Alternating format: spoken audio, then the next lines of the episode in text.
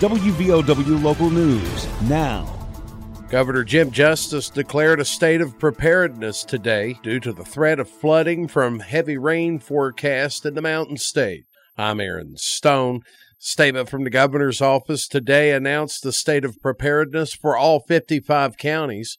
National Weather Service has forecast heavy rain, high winds, and potential for flooding preparedness order allows for the posturing of personnel and resources by the West Virginia Emergency Management Division to have a quick response to any emergency. Coordinating agencies are on standby to report to the State Emergency Operations Center if needed.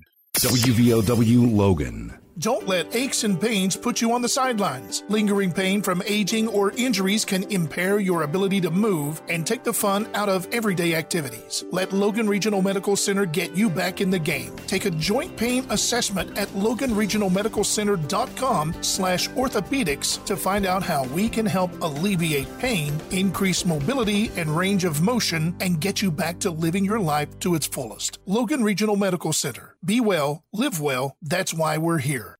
A federal grand jury returned three indictments charging 30 people for their roles in a drug trafficking organization.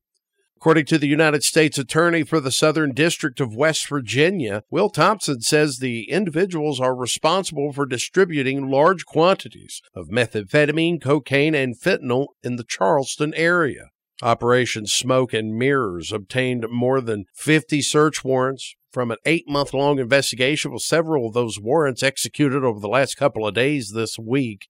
Authorities confiscated more than 200 pounds of meth. A statement from the United States Attorney's Office says that 200 pounds of meth is the largest seizure of the drug in the state history. U.S. Attorney Will Thompson explains. We don't have the exact poundage yet, but it is the largest methamphetamine seizure in West Virginia history. Uh, it was significantly over 200 pounds along with the meth, 28 pounds of cocaine, and 20 pounds of fentanyl, as well as 18 firearms were seized. Law enforcement also found cash totaling near $750,000. A threat at Gilbert Pre K through 8 Wednesday was deemed not credible. According to the Mingo County school system, a crisis plan was activated following a threatening social media message. The district says that the school was cleared by law enforcement.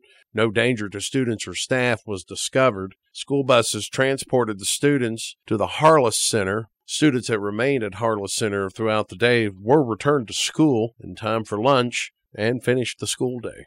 A trio arrested and arraigned this week in Boone County, charge of abuse and neglect of an incapacitated adult. According to the West Virginia State Police, a month long investigation led to the filing of criminal charges against three suspects, including 73 year old Marilyn Johnson, 56 year old Pamela Johnson, and 39 year old Daniel Johnson. All of them are from Madison.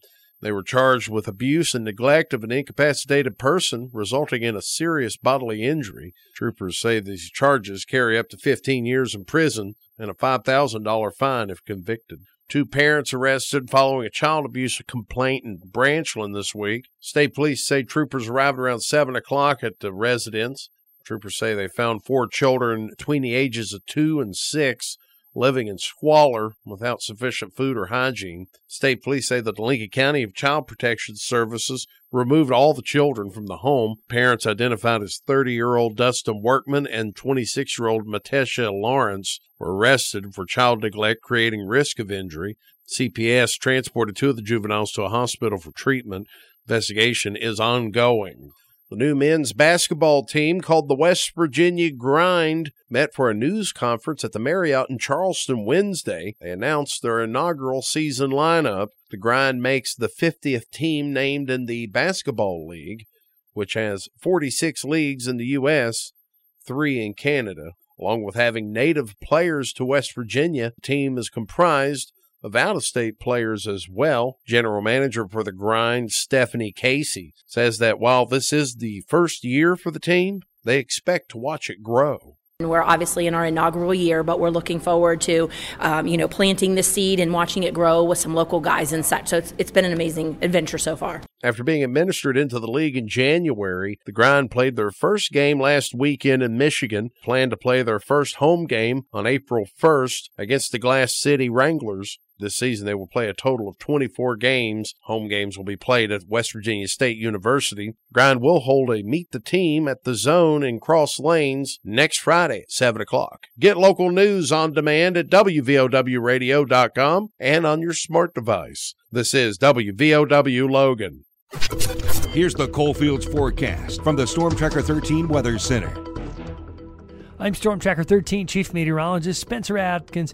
Yeah, we're going to look here for mostly dry conditions. I say it that way because we can't entirely rule out the small chance for a shower. Highs in the mid 70s. It'll be a windy and warm day. We have a front that kind of wobbles back and forth on Friday, leaves us near 70, but does bring a couple of rounds of showers into the neighborhood. We still have some light showers on Saturday morning, then we'll start to dry out and it will be breezy again. We'll be in the low 60s. I'm 13 News Chief Meteorologist Spencer Atkins. Listen throughout the day or click on tristateupdate.com for more weather information from the Storm Tracker 13 Weather Center.